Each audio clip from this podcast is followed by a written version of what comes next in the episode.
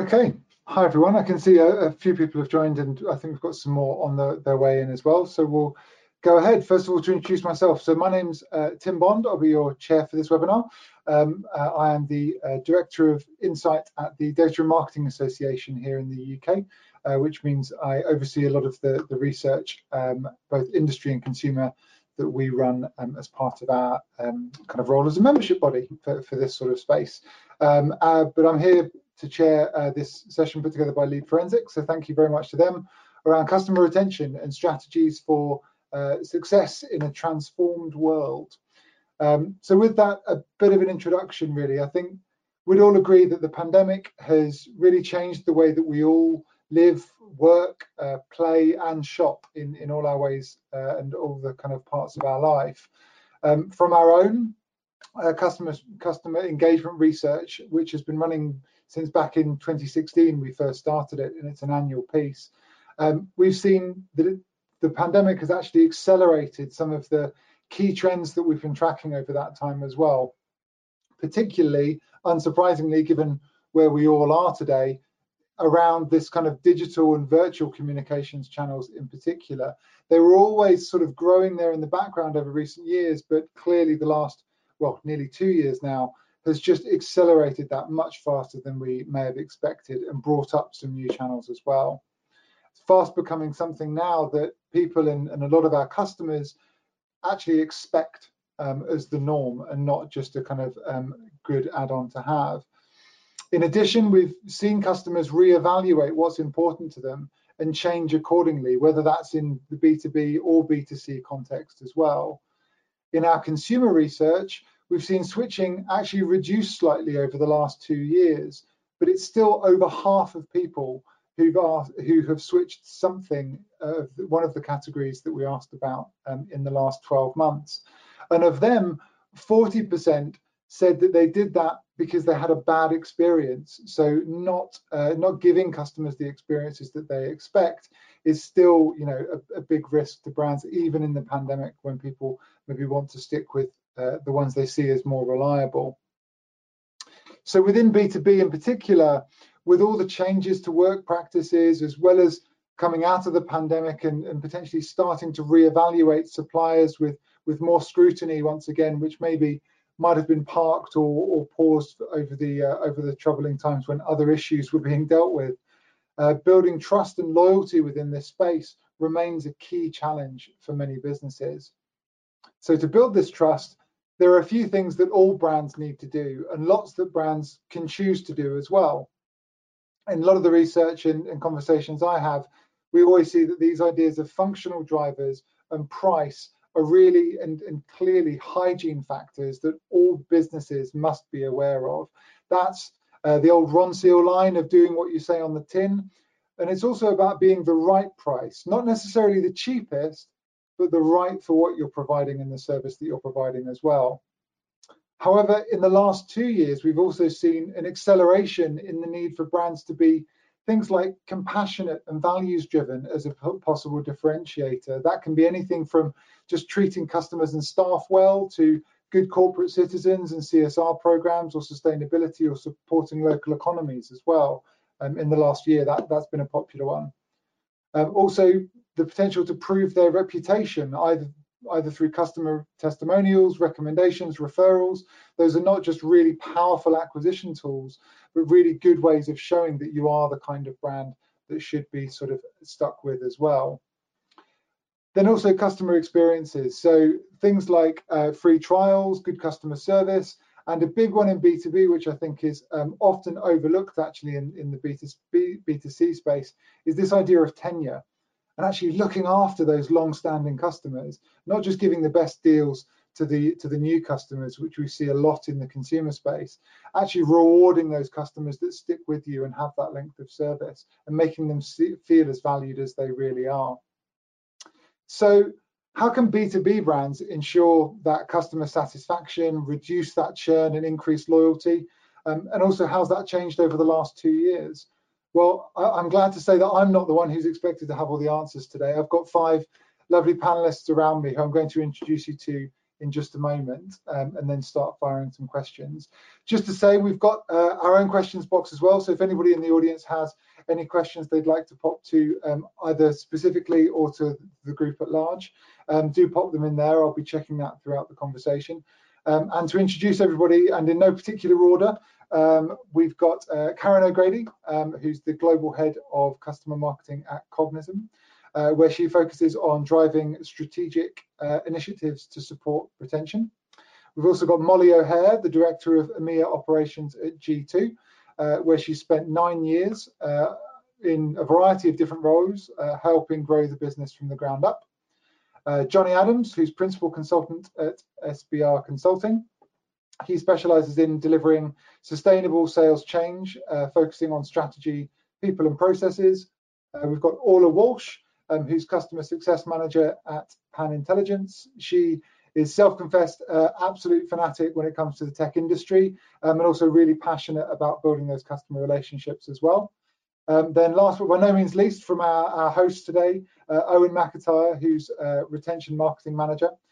He's got over 10 years experience in-house as a B2B marketer, overseeing customer comms and lead generation campaigns. So a real sort of variety, but with a lot of B2B expertise in there as well. So really excited and welcome all. Thank you all for your waves. So first of all, I'd like to go with a bit of a round robin if we can, quickly, just to start around, well, so why is it more important than ever to understand your customers? And within that, sort of, how have customer needs and objectives maybe changed over the pandemic, over the last couple of years? And what are some of the new expectations placed on brands as well? Maybe Molly, if we could start with you. Yeah, certainly. Thanks, Tim, and thanks Lead Forensics for having me. I'm excited to talk a little bit, not just about G2's own experience with our customers, but also what we've been seeing across the B2B landscape. And what we're seeing is that the balance of power continues to shift toward buyers. So our customers have never had more choice when it comes to the kinds of solutions that they have available to them, nor have they had the kind of access to information to do their own research and come to their own decisions about what's right for their business. G2 recently released the results of a survey on buyer behavior, and we found that 67% of B2B buyers usually engage a sales team after they've already made up their minds about what they're going to purchase. So 2/3 of your customers are doing their own research, coming to their own conclusions about your brand, about your product, and then they're only speaking to you when they're ready to buy or when they're ready to renew your product or service, which is probably a little bit scary. And the pandemic has only accelerated this trend. Teams are more distributed. We haven't been getting together in person at things like conferences or networking events, even around the proverbial water cooler where people are trading information about products and services. So where do people go in the absence of these events? They're going online. They're doing their research online. And so, like at G2, we saw huge spikes in traffic at the outset of the pandemic back in spring 2020. As you might imagine, people were scrambling to find the right tools to help enable the remote working. And now that we're firmly sort of in this new reality, we're continuing to see, not only with us at G2, but our customers as well, a kind of continued demand for any kind of digital content that can be consumed, referenced, and then is easily shareable within teams. So this kind of content is so important if you're going to be part of that process for the 67% of customers that are researching. Tim mentioned in the opening about the importance of building trust. When buyers are doing this research, that's when they're first forming those opinions about you, about your brand, about whether you can meet their needs. And they're going to come to you with those opinions. They're going to come to you when they're likely ready to buy, and then they're going to expect to be able to sort of seamlessly transact with you from that point. So in this new buying environment, it's really up to the sellers to meet the buyers where they are, give them the right information based on where they are in the buyer journey at the right time, in order to optimize conversions and retention. Fantastic, yeah, really interesting. Orla, can I come to you next? What are you seeing at Pan Intelligence? Yeah, sure. So yeah, I think lots has changed for customers, and it definitely is more important now to understand them truly. I think I'm going to come at this question from kind of a customer success angle. Obviously, I'm biased, and it's obviously comparably quite a new area as well in lots of businesses. And I think things are changing constantly, so customers are forever reevaluating what is important. So actually, from a business perspective, it's quite difficult to keep up with that sometimes, and to truly understand the customer. We actually made a transition earlier this year in our team from an account management function to a customer success function. And I learned that it's actually really easy to think that you know what's important and you understand your customer, but really you don't understand that at all. And we had a lot of box ticking exercises that were very much designed, you know, it was a meeting for meeting's sake, or we thought that we were doing something that was really beneficial for the customer, and it actually wasn't. And that's kind of been a real change in thought for the whole business. And part of this was the handover process. So we didn't really have like the new business to customer success process down at all. And I think that that's the part where you really get from your customer what is important from them, and you understand kind of their compelling reason to buy, what first value looks like for them, and how you can deliver that. And I think also what their timelines are, because often we know you can't move those. They'll kind of do it at their own pace, and you need to work with the customer to understand what that looks like. So I think if you have that bad experience in onboarding and you're not making sure that that is completely right, then that really shapes that first experience, and it's a massive risk, because then obviously, you know, there's a greater risk of churn as well after that. We've also seen, particularly in the kind of business that we operate in, there's been a real rise in data literacy. So I think Molly touched on this briefly as well. So people had that data insight, but previously didn't really understand, I don't think, so much how to use it. And particularly at the C level, there wasn't a data strategy, whereas that's completely changed with the pandemic, or has definitely been accelerated. So people have been implementing data strategies where otherwise there weren't any, and they're making decisions a lot quicker as well.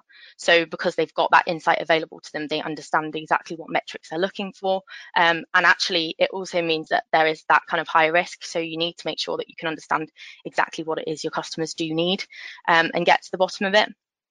And I think there's a greater expectation on the time taken to reach first value. So we've seen that like a long implementation timeline isn't acceptable anymore at all, and customers really want to get return on investment. If they have to justify spend internally, then they need to kind of have a good reason in order to do so. And they'll be less forgiving if there's a bad experience. So in terms of brands, you need to make sure that you've got that right from the very outset, and you're kind of transparent and you've managed the expectations. Perfect. Thanks, Orla. Really interesting. Johnny, have you got anything else to add in there? Thank you, Tim, and Orla, Molly, thanks for sharing your thoughts. It's interesting. I've just got one key thing to share, really, and it corroborates Molly's research at G2. I'm a sales consultant, so I firmly work within the sales funnel, but I know that marketing and sales is intertwined very heavily, as we all can be aware if you're a marketeer or a sales professional. Back in 2017, Forrester brought out some research around the death of the B2B salesperson. Now, that's quite close to my heart. If anyone's read or watched the video, it actually corroborates with the research about G2. About 68% of B2B buyers are looking online before going to see a sales professional for their opinion. It's fascinating, because working with an organization recently as a consultant, one of my clients is a unicorn within the SaaS space. They sell HR performance software to organizations. And what we focused on was, over the last 18 months, is the complexity of the current competitor landscape is just ever growing. So how do you cut through that? By making sure that you first map your client and your customers' buying process prior to then going into the sales process. I think that's a unique element towards the way that sales professionals should focus on things to ensure that we can understand our customer much more about how we should act rather than actually thinking this is the way we should do it. We should first and foremost understand how our customers buy and then match the way that we can then service those through marketing, great nurturing campaigns and on towards the sales team. So I just wanted to corroborate what Molly mentioned as well. Thank you, Tim. Okay. Karen, did you have anything to come back or Owen as well? Yeah, I think everyone said some very interesting things there. And I think just, at least from my perspective, to go back to what Orla was saying, I think, yeah, we need to, for us at Cognism, we really have to focus on the onboarding process, because onboarding can make or break a customer ultimately. So if you can map out your customer journey and really identify all the areas that you need to resolve and improve to make sure that you are delivering a meaningful and memorable experience to your customers, that is certainly something we're looking to achieve. So that's, at least from Cognism perspective, that's where we're at, and we've made some really good progress on that. And yeah, that'd be good. Yeah, I'd like to second that, actually. I think picking up on what Orla was saying about kind of time to value and people wanting, you know, they want a more personalized journey at the beginning of their onboard. So actually, once you purchase a piece of technology, you purchase a SaaS, you get a subscription. All of us these days, there was a time when it was acceptable to take 3 months to deploy. Now people want it as quickly as they can. Us at Lead Forensics, we used to have a 12-step, 12-call onboarding process, which took 12 weeks. But actually, we recently surveyed our customers, well, I say recently, in the last 18 months. And that was just taking them far too long, and many people weren't getting to the end of it. So now we've got a 3-call process where actually you can get to value within less than 48 hours. And that has actually helped improve our retention no end. And actually our customers are much happier as a result of it. And I think when we talk about how has the pandemic and how has different things in the modern world changed people's expectations, that's just it. People expect things to be faster. You purchase software, you expect to be an expert within an hour. And we've got to meet those expectations in order to retain our customers. So yeah, all good stuff. Yeah, interesting. I'm hearing a lot of that expectation of speed and just getting up to and understanding those customers being really key. So I guess if we move on from that and think about maybe why should brands focus on building strategic relationships with all of their existing customers as well? You know, how can this do things like, I don't know, improve customer satisfaction as well as loyalty? How do those loyal customers differ? Why is it important to understand that? Also, you know, how can that potentially turn into brand advocacy and create that sort of negative churn where you're actually also kind of growing through that as well? Let's go with Johnny. Should we come to you first this time? Brilliant, thanks, Tim. And I'm sure some of my peers will have some great comments to mention as well. It's an interesting topic, I suppose. If you, on one hand, first of all, to answer the question, why should brands focus on building strategic relationships? Well, it costs about six times cheaper to win that first pound than it is to obviously go out and find and hunt new accounts, right? So first of all, cost of client acquisition is critical towards building strategic accounts. I think there's also that element around, let me just break the question down. And I'm looking from a sales perspective here, so an account-based selling model, if we want to look at that. And then if we move on to retention, is that you use the word all, and I'm not knocking you, Tim, for being the director and the host of this, but the word all is a question in itself. Should we be building strategic relationships with all? My perspective as a consultant would be no. So first and foremost, what we want to be able to identify is who are those what I call lighthouses and who are those wreckers. And then if you go back towards the philosophy around that is identifying some of your key strategic partners through segmenting your account base, identifying some of those tier 1, tier 2s, and then the rest is tier 3s through what is the potential growth, the share of wallet, what's the opportunity that they're currently spending with you. And then once we've got that built in that segmentation, then we can go forth and build and focus on those particular brands. And it ultimately comes back to investment of resource, people's resource, i.e., you know, we have a certain amount of headcount in the business that in the CSM team that can provide that benefit towards the right accounts. And you might look at that from an enterprise level. So you have more time and more touch points spent with them, which will enable you to retain, create better customer loyalty. And ultimately, if you're in a SaaS model, for example, you can drive the amount of upsell throughout that period of time. Now, if you've got the mid to smaller enterprises, you might spend less time with them, but you can only do that by identifying what is a strategic account to you as a business. And clearly you can't focus on everyone because then the business might not be as economic as that case. I think just to touch upon what I mean by lighthouses and records, and then I can pass over to maybe one of my peers, but there was a bit of an analogy back in the day that, you know, wreckers wanted ships to come on towards the corals to make sure that it crashed in there, and then they would go and take all the valuables out of there. That could be seen as one of your clients. They might not be the right client for you, and therefore investing the time into those wreckers might not be the right way forward. However, we might want to invest our time into the lighthouses, and if you've got a trajectory as a business and you're going forward in terms of reaching your goals over the next 3 or 5 years, then those lighthouses are the ones that you want to invest your time in, because they will guide you through the seas up towards that endpoint. And there's a bit of a poetic ending towards that statement. So I'll pass back to you, Tim. No, perfect. Yeah, and I think you picked up there on the all that yeah, they're not an amorphous group, and I think that's why that understanding is really key, right? And actually having the, I guess what you said there is having the confidence to identify the ones that maybe strategically you don't want to put the time and resource into is a pretty bold move for most businesses to make, because your natural instinct is just to try and retain everyone, as you say.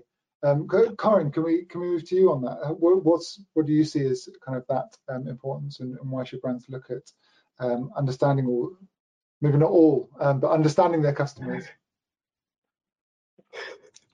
I absolutely agree with what Johnny said. I think you can't, as much as you'd like to focus on developing strategic relationships with all your customers, you know, you got to prioritize. So you got to break down and segment your accounts, you know, and that can be based on, you know, the ARR they spend with you, whether it's the breadth of use case, or even which customers are advocates of yours, you know, which ones are taking part in case studies, are getting involved in speaking opportunities, and are vocal in the market about your products and services.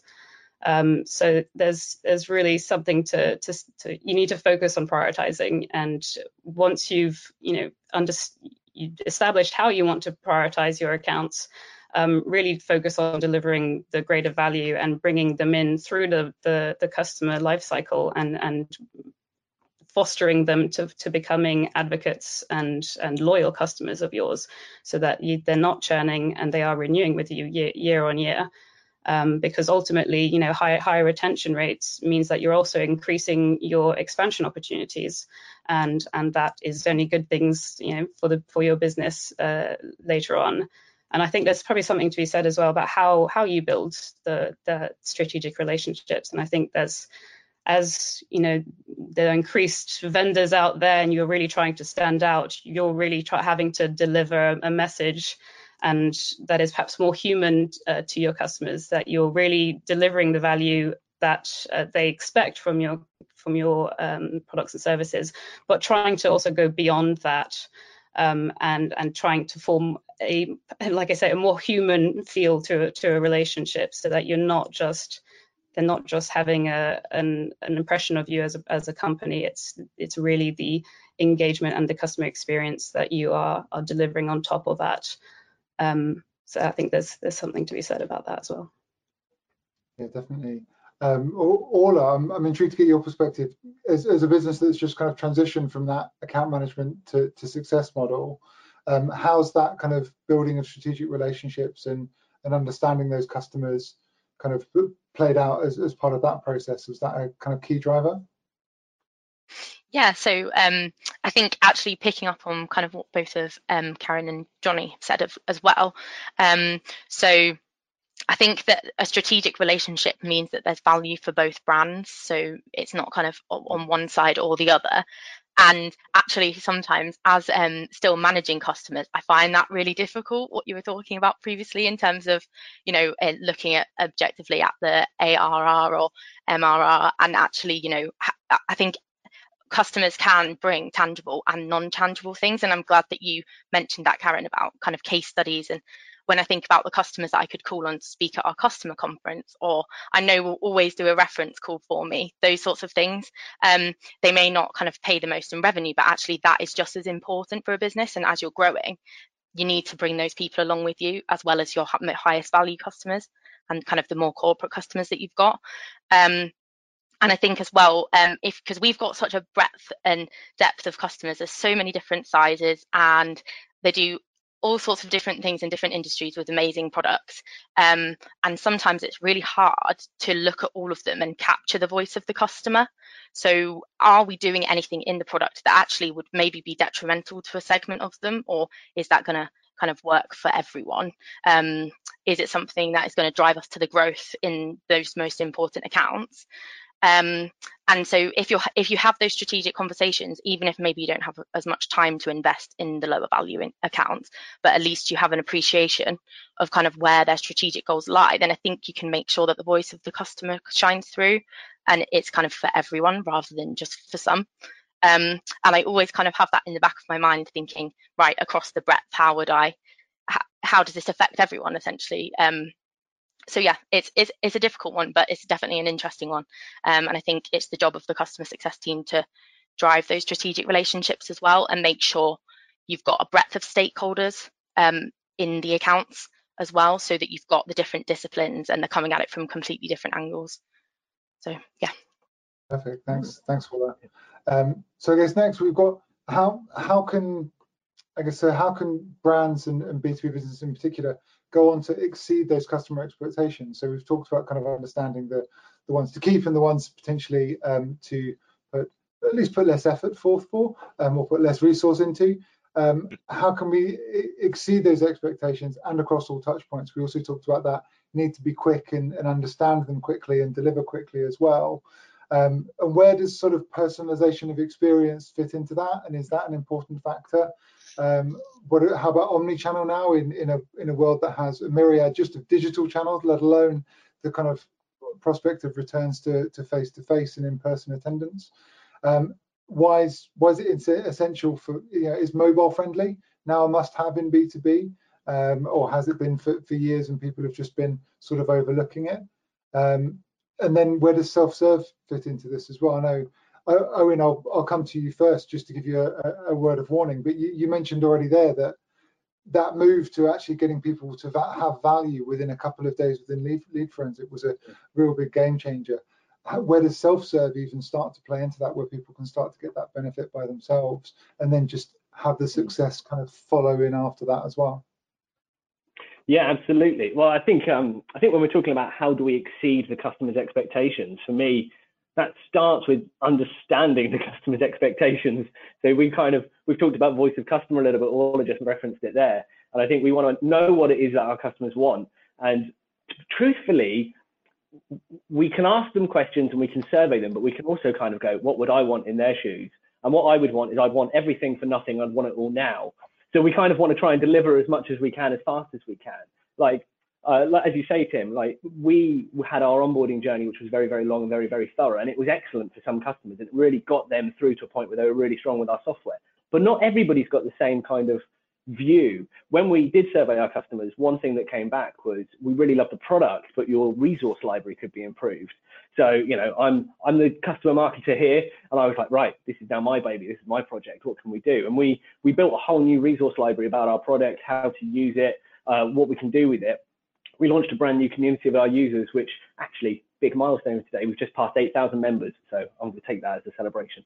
You know, going less than a year, it's great. But we put that live, and actually we started to see that people were using it to self-serve. So even before the onboard call and even before the discovery call, they're going, actually, I want to learn about how to use the software, because that's their expectation. Their expectation is, I've got this new piece of software, and actually I should just be able to use it myself. It should be intuitive.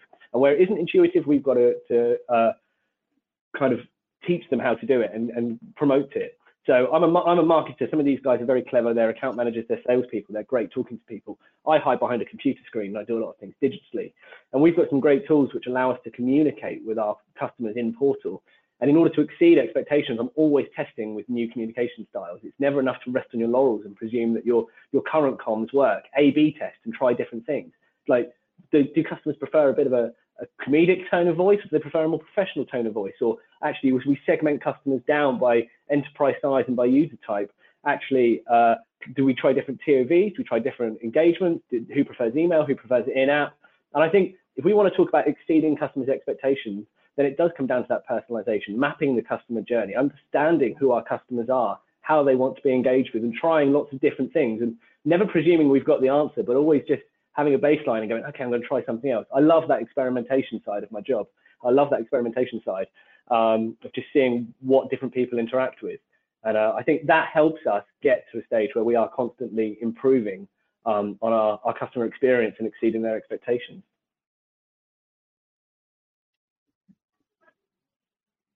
Exactly. Sorry, I've done the classic lockdown thing of forgetting to unmute myself, and I was about to start talking. I thought I stunned you into silence. I thought it was just that good an answer. There you go. Yeah. That's great. Karen, can I come to you next about that idea of exceeding those customer expectations and you know, how we can do it and what your guys' experience is there.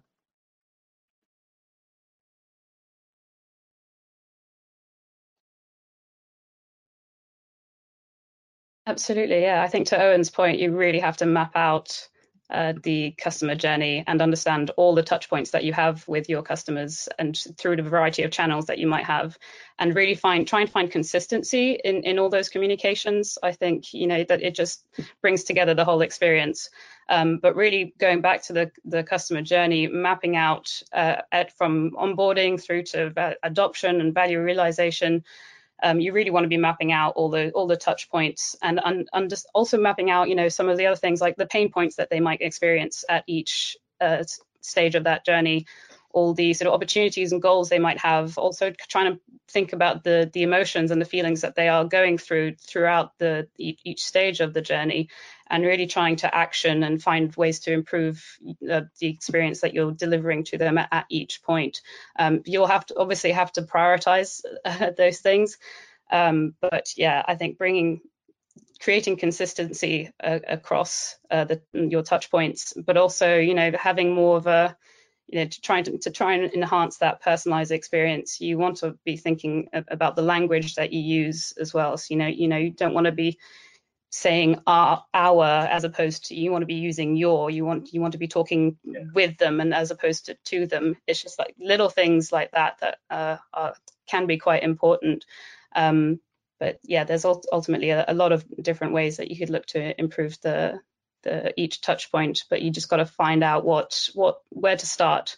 And at least in Cognism's case, we really are focusing on the onboarding process and really enhancing that and making them feel, you know, really welcome and excited to start using our platform and starting to see the value that it can bring to the organisation and getting ROI just within a couple of weeks or even months. So that's at least what we're doing at Cognism. Fantastic. Johnny, can I come to you as well? Absolutely. I just did my mute button check as well there, Tim. So there are two points of reference, and it's on the back of what Karen's just spoken about. And the first point, I think, from a more strategic element, when we work with our clients, we work through strategy towards process, then towards execution, so top to bottom. And some of the strategic sort of goals for organizations around how do we then exceed the customer expectation is around account plans. How often do we sit down, build a strategic account plan with rather than for? And I think that goes back to your point there, Karen, around, you know, let's do it with someone rather than for someone. That the element of buy-in that you get is incredible, but equally, within those account plans, and I'm talking about that strategic element at the start of the year, that then you go through your QBRs with that client at whatever enterprise level they're at, it enables you then to highlight key, clear objectives. And I liked what Orla mentioned earlier. There's got to be value in it for both, right? And what are the objectives for you, Mr. Customer and Mrs. Customer? And what's the objectives for us as a business to help you reach that? And I absolutely love that statement. With that in mind is, who do we need to bring on the journey and when do we need to achieve that? So in that account plan, and then ultimately, if we can identify those 3, 4, 5, 10, 15, 20, depending on how big your organization is, in that segment one, and build those strategic account plans out, then you can really add and exceed the client expectations throughout that year after onboarding and through to client retention through the life cycle.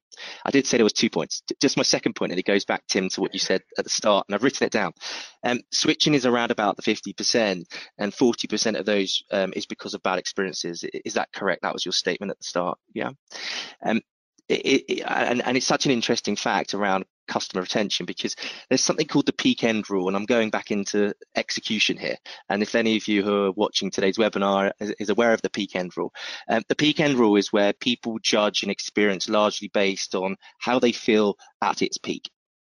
Okay, so if you think about this now, the end of the webinar, people are going to judge it based on its peak, the most intense moment, whether that's good or bad, but also they will judge it at the end. So whoever's concluding webinars like this needs to make sure they're great towards the end, so people are buying in towards that experience.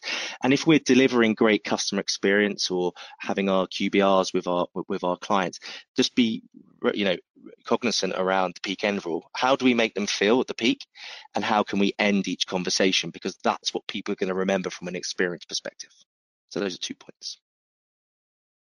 Fantastic.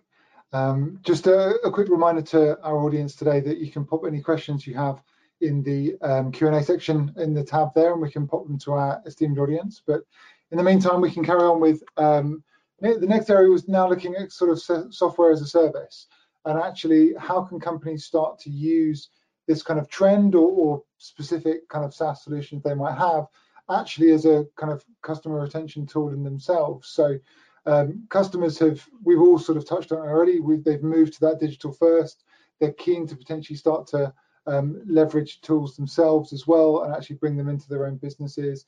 So how can SaaS offer both benefits, maybe offer unique insights into those kinds of behaviours, deliver value to customers while also sort of actually helping the business by being a bit more sort of self-delivering as well. I'm not even sure if that's a word, but let's come back to Molly. We haven't heard from you for a while, so can I call on you first? Yeah, certainly. I think it was Orla who brought this up at the very beginning, but when it comes to retention, it's important to remember that the buying cycle doesn't end when you close a sale. You are constantly having to resell your product, your service to your customer throughout their life cycle. So back the same buyer behavior survey that I referenced earlier, another finding there was 60% of buyers always research and consider alternatives when the product that they've purchased is up for renewal. I was particularly surprised by that. From my own perspective, I feel like if something I'm using, if it ain't broke, don't fix it sort of mentality. But I think just in this, you know, people and brand companies are very concerned about getting value. Is their investment in their tools paying off? And so they're constantly evaluating, is this worth it? Is this worth the investment? And so for better or worse, you have to keep selling. It's going to look different when you're talking about a customer than when you're talking about trying to secure a net new prospect. But I think you do that by staying focused on the customer needs. And this is where I think some of the SaaS tools that we're referencing can come in. So there are so many new types of tools that are out there that can help brands stay connected to their customers, to demonstrate that value, to understand what's important to them at different points.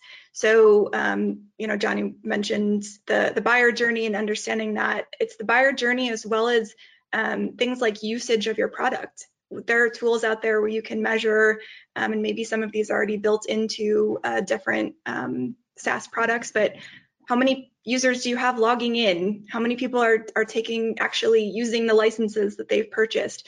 Things like data that you can then feed back to your customer to show in hard numbers, here's the value of the tool, and you can see it right here. Things like automating updates, automating tips on here's what else you can do in our product, a feature you're maybe not taking advantage of, or credits that you haven't used, basically helping the customers help themselves to get the most out of the product that they've bought from you. And then things like intent data, understanding the broader behavior online of your customers as well. So getting alerts like, is your customer potentially shopping around, looking at something else, a replacement perhaps?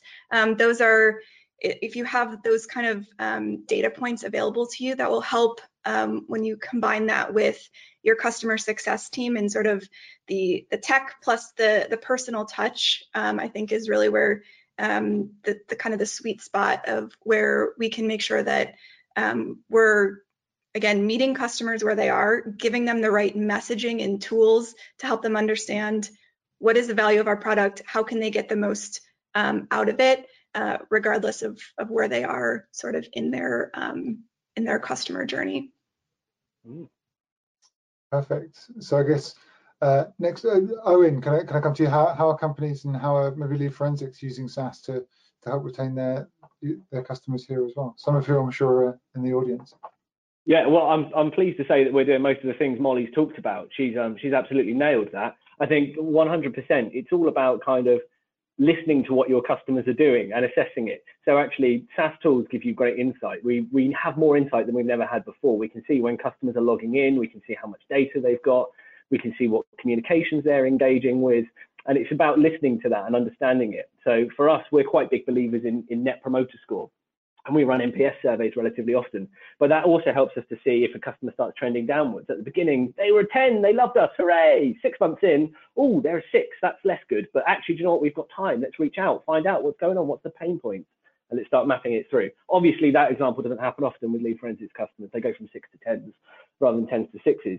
But, you know, I think it's very much about actually assessing. Customer health scores are a big thing, and we start using those within the team. Actually, which customers, using SaaS tools and using data and insights, actually, which customers are actually really, really healthy, and which customers are coming back and using your tool day in, day out, and therefore are engaged with it. But also then identifying those ones where you go, actually, as Jonathan mentioned earlier, there's good customers, sometimes there's good customers and bad customers, lighthouses and wreckers. And actually, if you've got a lighthouse who actually has been logging in every day for 6 months and then for a month doesn't log in, well, actually, that's a really interesting signal, and you need to reach out and find out what's going on there. For us, with Lead Forensics, we often talk about our customers use Lead Forensics to see if any of their existing customers come onto their pricing page or any of their cancellation pages on their website, because that's a really interesting intent signal then.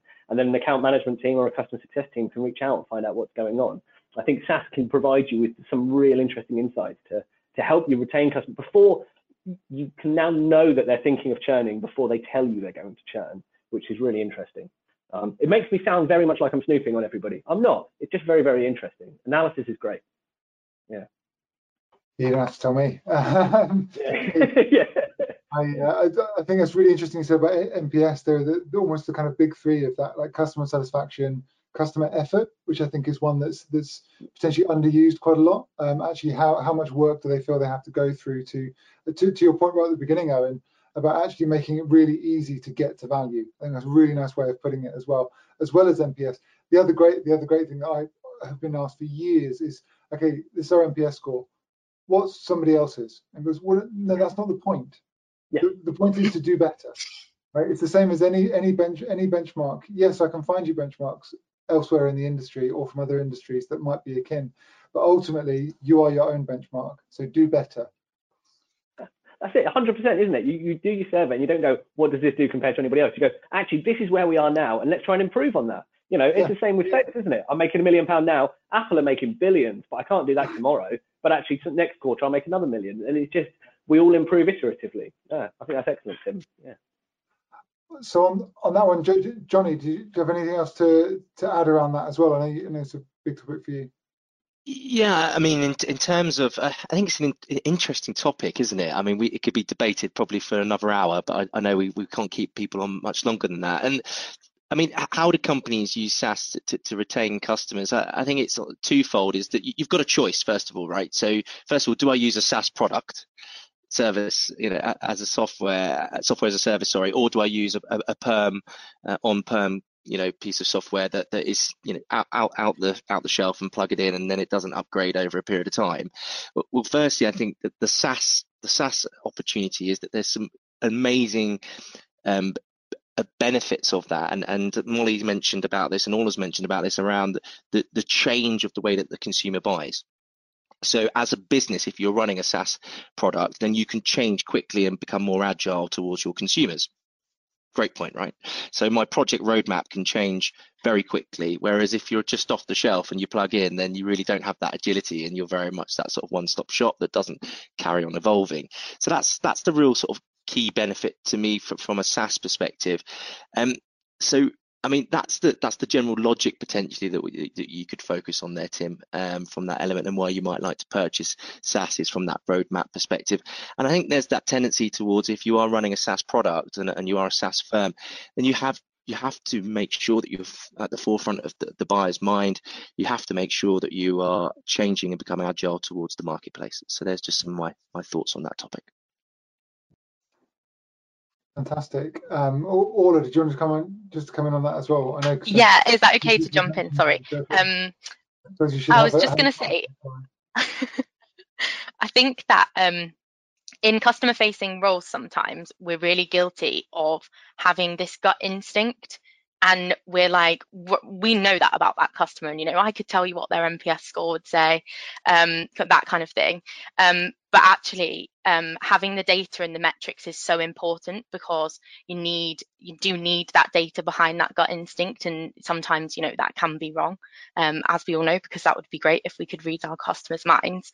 And I think, yeah, having the data is great, but then what is the action once you've got that data? So what's the process that you've got that then it immediately triggers? So, you know, do you get on the phone to the customer? Do you book in an executive business review? Kind of what are the steps that you take? And I think, yeah, sometimes I know I'll say, oh no, I know that about that customer, but I think having it there in black and white is really important, and you need to make sure that you've got that built within your business and people know what it means.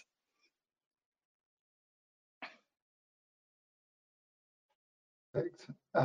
So we've had a couple of questions in from the audience as well, so I'm just going to pop a couple of those to you. Can we start with, so Owen, so somebody's written and say, you talked about experimenting in your style and messaging in particular.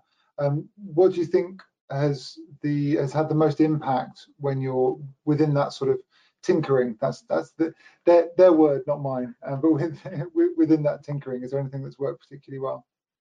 Is there anything? Oh, that's a really good question.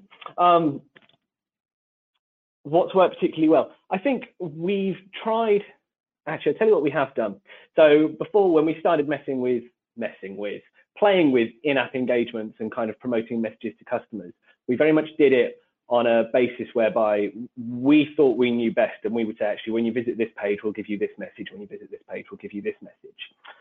We've recently started bringing in a tool which actually is more of a bot, and it allows people to interact with it as they so choose. And we've seen much better engagement figures off the back of it, because actually sometimes if you give someone a pop-up in a portal, actually that's just annoying. And I know that.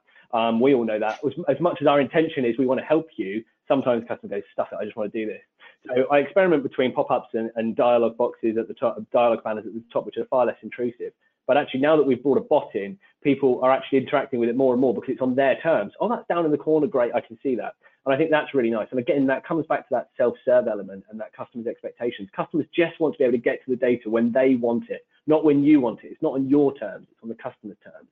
So it's anything that you can do to actually help the customers interact with things on their terms helps. And that's what I've seen. I know I'm reminded of an experiment. The best experiment I've got in terms of changing a communication based on customer behavior actually goes back to an old job. We did an invite for an event, and we thought personalizing meant spoofing coming from the account manager. So we sent an email that looked like a direct message from their account manager. It just looked like it came from Outlook, inviting them to an event. And we sent it to all our customers. We got no sign-ups because actually the tone of voice didn't sound like their account manager at all. They knew these people. They worked with them day in, day out. So actually, all of us were panicked. We were like, our email hasn't worked, we've got no sign-ups. But then actually a week later, we sent a really nice invite. It didn't necessarily spoof anything anymore. We didn't pretend to have that relationship. We admitted that actually we're the marketing team, here's a nice invite. Filled up on one email send. And I think it's about not pretending to be something you're not, being honest and being transparent, and actually letting customers kind of interact with you in a native way. That's a really nice, I hope that's a helpful answer. Yeah. That's great. So we've got another one, which I think is probably for Molly, because I think it references the research you mentioned right at the beginning, we're around the 67% of customers not reaching out to a salesperson until they've actually basically made their sales decision already. So how can you use, how can you enable those customers, I guess, to actually choose your solution? So what are the steps along the way that you can do to help them, to help you be your salesperson be the one that they actually reach out to? Yeah, and apologies in advance. They've started doing some building works here, so if you hear a loud noise, I will try to mute myself as quickly as possible, but hopefully we won't get interrupted. But you know, at G2 we use this analogy of well, being on G2, but you can extend this to the broader online landscape as well, but a virtual trade show. So think of the concept of a trade show. You're there, you have your booth, you have all your materials, you're ready to have conversations with everybody. Online and your presence online, your presence on sites like G2, where buyers are doing research, that is your virtual 24/7 trade show that's available for customers to come find you, walk up to you, have conversations with you via some of the tools maybe that Owen mentioned. But really it's about positioning yourself and understanding where are those places that buyers are going to research you. So if you don't do this regularly, something we always do with our customers is Google yourself, Google your brand, Google your brand plus reviews. Those are Google your brand plus some other common terms. And again, there are tools that help tell you what are some of those terms that buyers are searching for. But what are those top results that come up? Yes, some of them are going to be your own web properties, but a lot of them are not. A lot of them are going to be sites like G2, like other marketplaces, maybe partner marketplaces, things like that. But places where you can control your presence. You can, or have some elements of control over your presence. You can, that's where you want to put your materials. That's where you want to have everything that represents not just what your product does, but some of the other points we touched on about trust, who you are as a company, all the different factors that buyers are now taking into consideration when they're deciding, is this a brand that I want to work with? Not just a product I want to buy, but a brand I want to work with. So anything that you can do to put your best foot forward on those places digitally, primarily where buyers are doing their research, that's what you want to focus on. And throughout sort of the different stages of the journey, the different touch points and places where buyers might encounter your brand, might encounter a competitor, or just your space in general. So that's what I would recommend focusing on, so that they have as much information and accurate as you would want your brand to be represented, available to buyers when they're doing that research on their own. Fantastic, thanks Molly. So before we come to the final question, and I go around the whole group again, just wanted to let everybody know that a poll will be coming out in the next few minutes from our hosts, Lead Forensics, where you can find out a little bit more about some free trials and the services they offer as well. So don't be alarmed if you get a pop-up. We are still here and we're going to finish out the time. So I guess to finish off, each of you, what's sort of your, preferably one, if we can try and keep it short, but I might let a second one go. So what are your tips, or what's your tip for building relationships with customers and improving that kind of customer attention? If there was one thing that you wanted the audience to take away, and I apologize in advance, Molly, you're going to be last, so you're going to have everyone else's to try and contend with. So let's come with Orla. Let's come to you first. Okay. So I would probably say make customer success an organization-wide priority, and any insight that you do collect, make sure that it's actionable. Fantastic. Karen, can I come to you next? Yeah, I think certainly creating a customer retention mindset across all employees in the organization, from pre-signature all the way through, is highly important. And I think just to kind of advocate for customer marketing. I think there is a lot of value to be gained from a customer marketing team. So if your organization doesn't have such a department within marketing, I would strongly suggest, you know, investing in that, and because it really bridges the gap between marketing and customer success. And I think there are a lot of value adds from a retention, advocacy, expansion, and expansion perspective that customer marketing can add to that. Fantastic. Johnny? Because we can also help you out with customer satisfaction and running surveys and things. Great. Should I shoot there, Tim? Yeah. Being very short and concise, so Robert Cialdini did a piece of research around the 6 principles of influence and persuasion. One of the principles around consistency is my tip. If you're consistent to whatever account, whether it's tier 1, tier 2, tier 3, that consistency builds trust, it builds loyalty, and it will reduce the negative churn. Fantastic. Owen?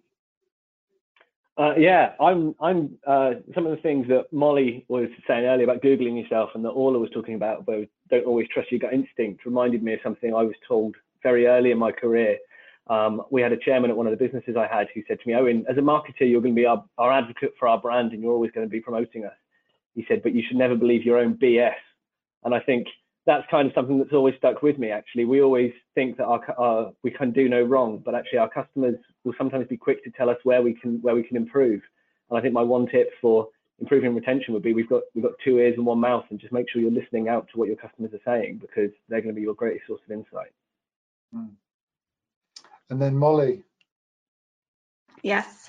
So I think one of the biggest wins that you can have in terms of building relationships and helping with retention is allow your customers, your happy customers, those lighthouses that we've been talking about, get them in position to help sell for you, set them up well to be your advocates, to serve as references, to leave you glowing reviews on websites like G2, where you can then amplify that. You don't have to be calling them all the time for reference calls or things like that, but put them in a place and take advantage of the great experience that you've been able to deliver with your lighthouse customers, and use that to tell your story, not from your own, don't take it from me, take it from these happy customers that are really satisfied and would be glad to tell you about why, we are so great.